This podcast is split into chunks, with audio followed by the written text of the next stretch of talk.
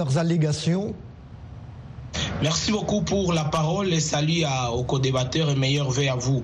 Et c'est vrai, malheureusement, jusque-là, la plupart des candidats ont refusé de saisir la Cour constitutionnelle qui leur donne l'occasion de contester euh, légalement ces élections. Mais nous pensons que la suite sera euh, un peu euh, dangereuse dans la mesure où l'attitude de ces opposants risque, n'est-ce pas, de conduire, s'il n'y a pas une, une une cohabitation et un apaisement, eh ben, ça risque de conduire euh, la population dans la rue malheureusement. Euh, Boyana Koulibaly, pourquoi l'intégrité du processus électoral congolais soulève-t-elle donc des interrogations? Oui, euh, en fait, il y a une confusion entre le spectacle de la campagne électorale et le processus en soi euh, qui a comporté ce qu'on a appelé des irrégularités.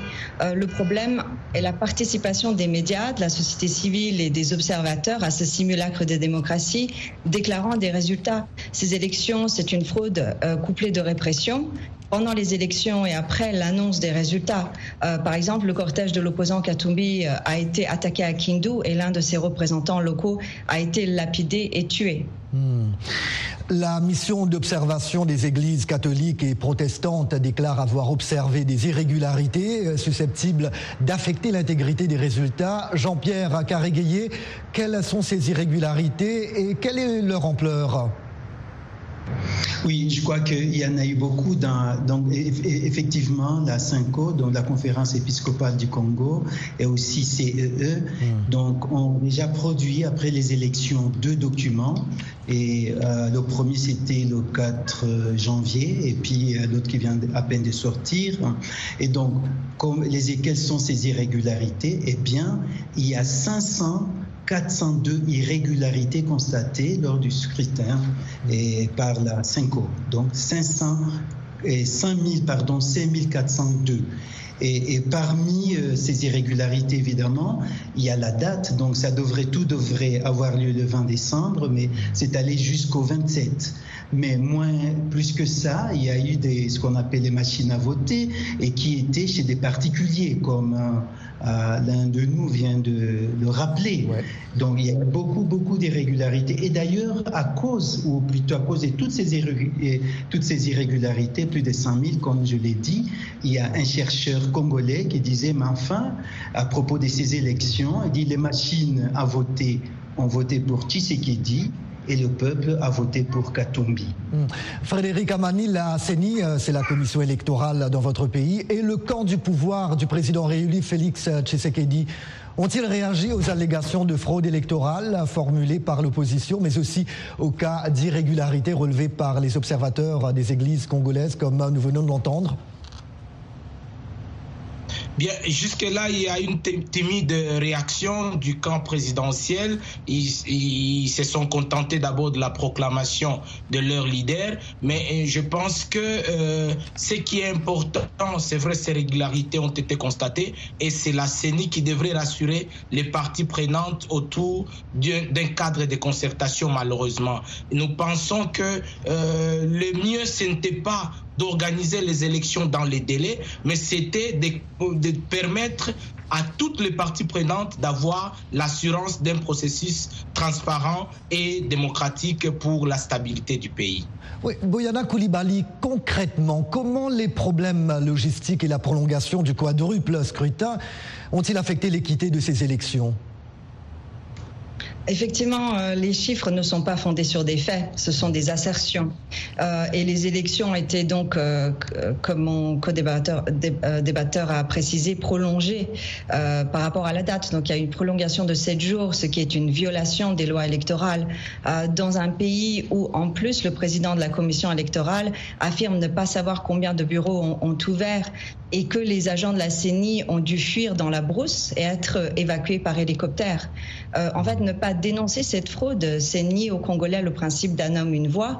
Et en soi, ça devient une forme de, négrophobie. Mhm. Mais il faut dire que la CENI a fait des déclarations rapportées notamment euh, dans les médias, la CENI qui nie évidemment euh, toutes euh, ces allégations, ces accusations. Jean-Pierre Carré-Gaillet, quelles réformes ou politiques menées par le président Tshisekedi lors de son premier mandat ont pu convaincre une majorité d'électeurs? Il est difficile de parler de convaincre parce que lui-même, si il y avait des réformes, s'il y avait quelque chose qu'il pouvait se baser, il ferait sa campagne sur ça. Et vous avez constaté que les deux candidats, les Katumbi et, et le président Tshisekedi, le président Tshisekedi tout et, sa campagne était basée sur le discours sur le discours identitaire et ce qu'on pourrait même appeler des identités meurtrières, qui est congolais, qui ne l'est pas, et puis l'attaque sur euh, des voisins, surtout le Rwanda. C'était ça. Donc s'il avait un projet, il parlerait de ça. Mais tout son discours, c'était euh, sur ça. Donc si ces deux éléments, Et puis, Maintenant, je vous propose deux commentaires tirés de la page Facebook de VOA Afrique. Alphonse Mbouaki de Kinshasa en RD Congo. Les irrégularités électorales sont des éléments qu'on rencontre dans la plupart des scrutins, même dans les vieilles démocraties. Elles étaient minimes et ne pouvaient pas remettre en cause tout le processus.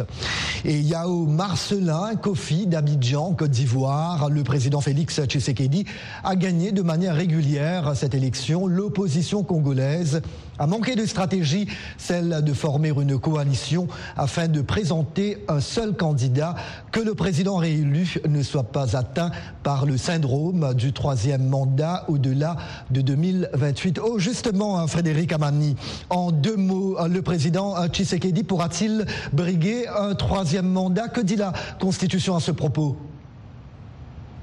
La Constitution limite le nombre de mandats à deux ans, mais euh, je pense qu'il est respectueux des textes.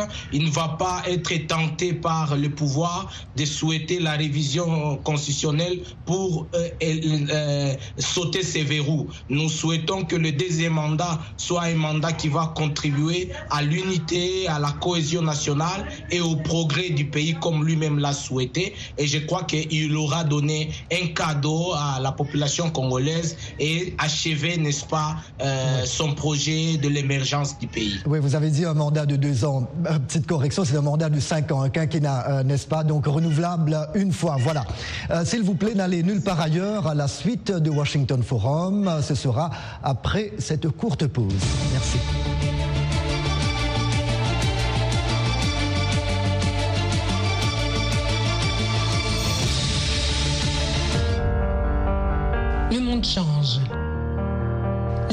Incertains. Et ce que l'on entend est souvent différent de ce que l'on voit. Alors nous recherchons la vérité. Quand on ne nous raconte qu'une partie de l'histoire, nous perdons confiance. En temps de crise, nos rêves, nos espoirs et nos souhaits d'un avenir meilleur dépendent d'une presse libre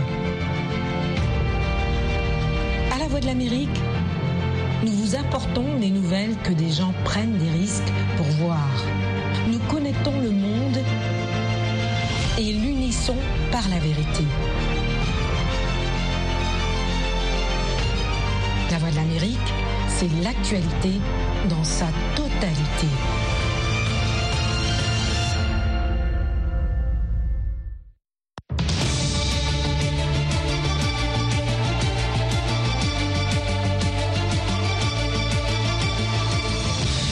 Jacques Aristide de retour avec vous dans Washington Forum, édition du jeudi 4 janvier 2024.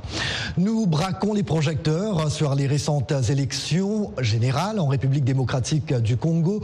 Un seul candidat, Théodore Ngoy, a déposé un recours auprès de la Cour constitutionnelle du pays pour contester la victoire du chef de l'État sortant, Félix Tshisekedi. Pendant ce temps, la commission électorale a indiqué mardi dernier reporter s'inédier la publication des résultats des législatives et provinciales. Sans plus tarder, nous retrouvons nos invités dans la seconde partie du programme. Depuis la RD Congo, Frédéric Amani, chercheur associé en sciences politiques et relations internationales à l'Université de Lubumbashi. Il est également un expert des questions de sécurité, de défense et de maintien de la paix auprès de l'Institut Thales Afrique. Docteur Boyana Koulibaly, analyste du discours sur les conflits sur le continent africain. Elle est basée dans la ville de Boston, dans l'État américain de Massachusetts. Et via Skype d'Addis Abeba, la capitale éthiopienne, professeur Jean-Pierre Karigeye, affilié à des universités au Sénégal, au Nigeria et ici même aux États-Unis. Également auteur d'ouvrages et d'articles portant notamment sur la politique, la religion et le génocide. Le recours déposé par Théodore Ngoy, crédité de seulement 0,2% des suffrages, est vu comme une démarche isolée. Frédéric Amani, pourquoi les principaux candidats de l'opposition ont-ils, eux, euh, choisi de ne pas saisir la Cour constitutionnelle? Ont-ils évoqué d'autres options de contestation? Euh, ils ont évoqué notamment euh, l'application de l'article 64 qui donne, euh, l'article de la Constitution bien sûr, qui donne la possibilité à tout Congolais ou un groupe d'individus de s'opposer, n'est-ce pas, à la prise du pouvoir par des manières non démocratiques en instituant ou en montrant que l'élection n'a pas été crédible et que l'opposition l'aurait l'emporté contre le président Félix. Mais un autre élément, les opposants ont refusé de, saisir la Cour constitutionnelle du fait qu'ils ont euh, pensé, selon leur dire, que la Cour constitutionnelle serait inféodée au pouvoir et que c'était du temps perdu. Ça, c'est ce que euh, la plupart des opposants ont dit. Mais moi, je pense que l'important, c'est de faire en sorte que si ces irrégularités constatées entacheraient, n'est-ce pas, l'unité et la stabilité du pays, eh bien, euh, il vaut mieux euh, euh, reporter la confirmation ou organiser d'autres élections pourvu que la RDC soit stable et puisse évoluer sur les bonnes, les bonnes voies de son développement. Voilà comment on peut analyser cette attitude de certains opposants. D'accord. Les autorités ont-elles réagi par rapport à ces accusations euh, concernant la Cour constitutionnelle? Malheureusement, jusque-là, aucune réaction des autorités. Hmm. Alors, des rivaux du président Tshisekedi demandent aux Congolais de protester massivement dans la rue. Boyana Koulibaly, comment voyez-vous la situation évoluer dans les prochains jours? Faut-il craindre une crise post-électorale? Et que pourrait euh, signifier une telle crise tant pour la RD Congo que pour toute la région des Grands Lacs? Oui, dans un premier temps, je pense que les, méthodes de contestation sont détenues par le pouvoir. Donc cela implique que euh, s'il y a des formes de contestation, elles, seront suivies par, une forme de répression. Nous avons eu des répressions pendant euh, le processus électoral et nous avons aussi des formes de répression euh, suite aux résultats. Des analystes ont employé le terme nationalisme pour justifier les résultats truqués. C'est faux. En fait, le levier électoral, c'était le discours de haine et l'incitation à la guerre contre le Rwanda. Il faut citer ici Tshisekedi qui a déclaré sur la chaîne télévisée la plus suivie dans le pays, et je le cite, il faut lui faire la guerre. Je vais réunir les deux chambres en congrès et demander l'autorisation de déclarer la guerre au Rwanda. Aujourd'hui, nous n'avons pas besoin d'envoyer des troupes de chez nous. Nous pouvons atteindre Kigali. Ici, l'évocation Rwanda et Kagame signifie tout simplement Tutsi. Euh, dans cette région qui a connu un génocide, le principal facteur de mobilisation a été euh, le Tutsi perçu comme étranger, envahisseur et qu'il faut éliminer. Et c'est un copier-coller des propos tenus par les génocidaires en 94. Donc il s'agit ici effectivement euh, d'élections qui reflètent des problèmes sécuritaires qui impactent toute la région.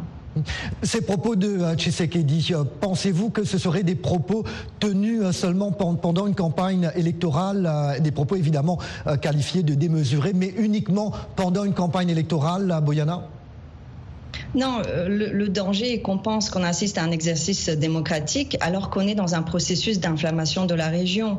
Euh, on ne retient aucun projet politique et ceci est quelque chose euh, qui a toujours existé depuis les années 60 dans le pays. Dans le camp de Tshisekedi, c'est une surenchère de discours de haine contre les populations rwandophones Tutsi. Et ces élections ont été un festival de discours de haine, toujours contre la même catégorie de population, à savoir les Tutsis congolais et assimilés. Exemple, un des reproches qu'on a fait à Katumbi, c'est d'être non seulement étranger, mais juif, et d'avoir une femme Tutsi d'origine burundaise. Ce sont des accusations qui existent depuis euh, avant les élections. Euh, pendant les élections, Katumbi n'a pas osé venir dans ses meetings de campagne accompagné de son épouse, car dans les réseaux sociaux, on a dit qu'emmener sa femme dans les meetings, c'est comme amener un porc à la Mecque.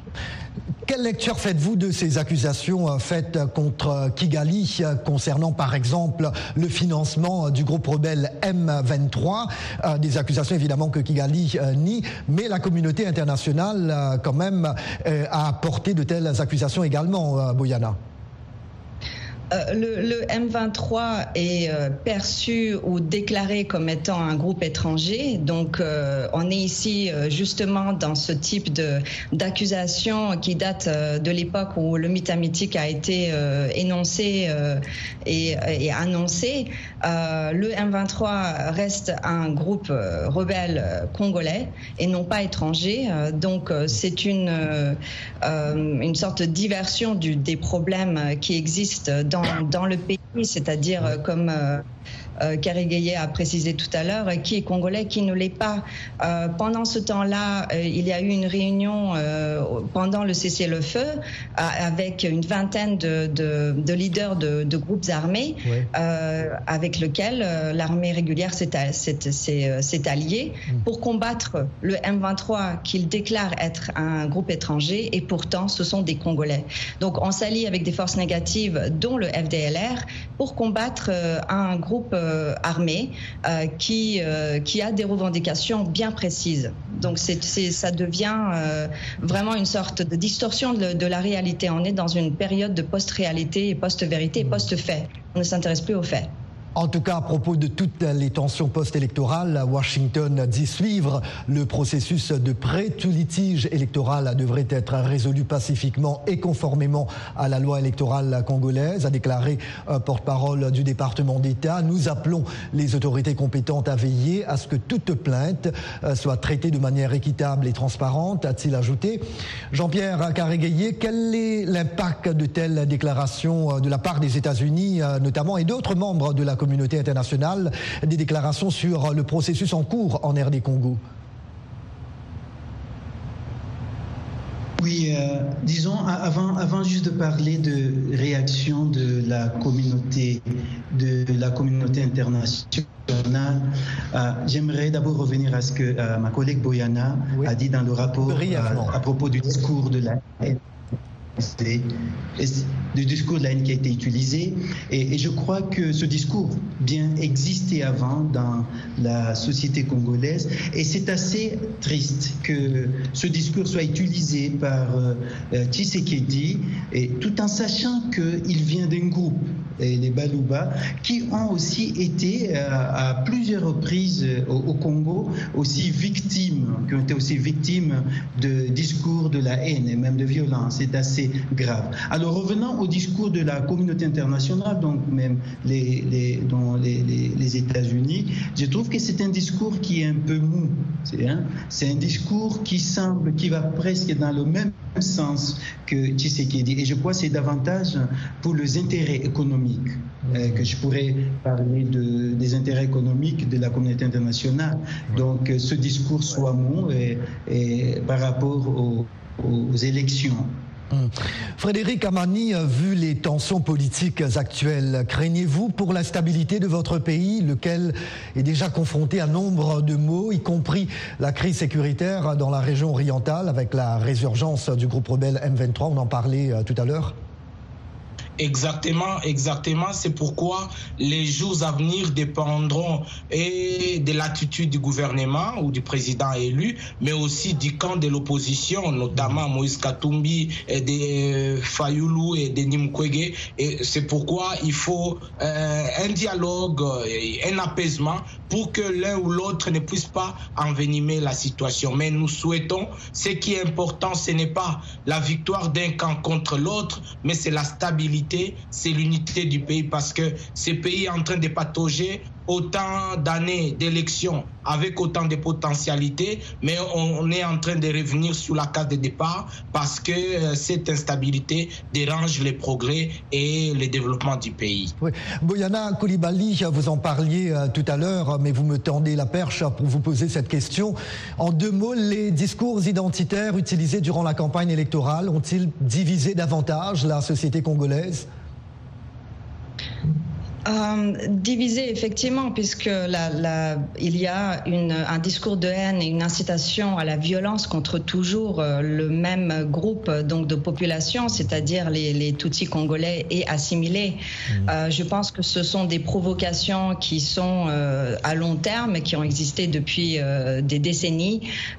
et nous, nous assistons aujourd'hui à un président congolais qui va jusqu'à menacer ouvertement son voisin. Et dans ce climat de provocation à répétition contre Kigali, on s'attend à ce que le Rwanda ne réagisse pas pour défendre ce que les Rwandais ont reconstruit depuis 30 ans et dans les cendres suite au génocide contre les Tutsis en 94. Euh, donc la division est claire, elle est, évidente puisque dans la région, nous avons quand même vécu euh, ce génocide contre les Tutsis et qu'une grande majorité, une grande partie de la population euh, est euh, Tutsi congolais, euh, surtout à l'est du pays. En même temps, j'ai entendu des Congolais euh, dire qu'ils se sentent menacés aussi par certaines actions euh, venant euh, de pays voisins. voilà. Félix Tshisekedi, justement, déclare qu'il est réélu président de tous les Congolais. C'est dans un esprit d'ouverture que j'exercerai ce deuxième mandat, a-t-il dit dans son premier discours de victoire.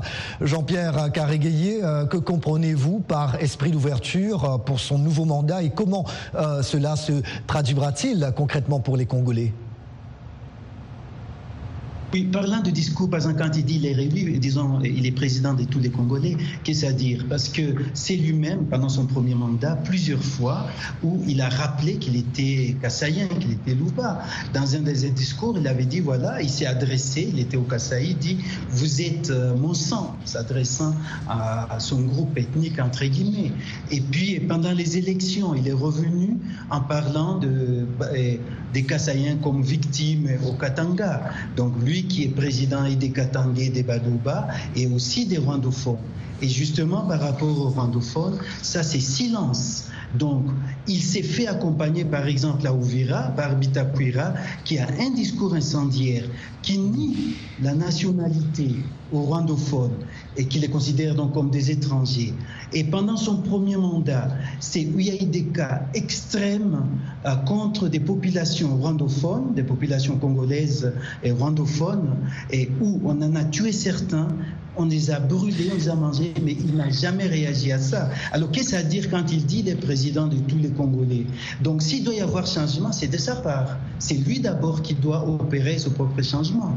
Donc s'il fait, euh, c'est quand même terrible. Donc c'est que c'est pas ça avec son discours.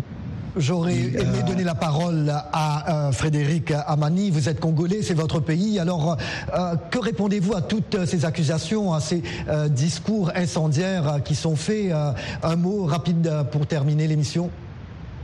Je crois qu'on a déploré ces discours incendiaires euh, euh, dans la campagne, euh, mais nous pensons que le moment est venu à la cohabitation, à l'unité, et que ce qui s'adonnerait à ces discours incendiaires soit traduit devant les instances judiciaires pour répondre de leurs actes, parce que le vivre ensemble doit primer au détriment, n'est-ce pas, des intérêts égoïstes et non les intérêts généraux. On doit promouvoir l'intérêt général, et cela passe par la cohabitation par le vivre ensemble pour le progrès de la RDC. Et ce sera le mot de la fin. Merci beaucoup. Point final à ce Washington Forum. Un grand merci à nos trois invités, Boyana Koulibaly, Frédéric Amani et Jean-Pierre Carréguéier. Nous disons merci également à toutes nos radios et télépartenaires. Et bien évidemment, merci à vous, chers amis fidèles de la VOA. Merci de nous avoir accueillis chez vous cette semaine. Encore une fois, nous vous souhaitons une belle et heureuse année 2024. Nous voeux les meilleurs. Nouveau rendez-vous avec Washington Forum dès jeudi prochain. Jacques Aristide depuis la capitale américaine. Je vous dis à très bientôt. Take care. Prenez bien soin de vous et des autres aussi. Merci. À très bientôt. Au revoir.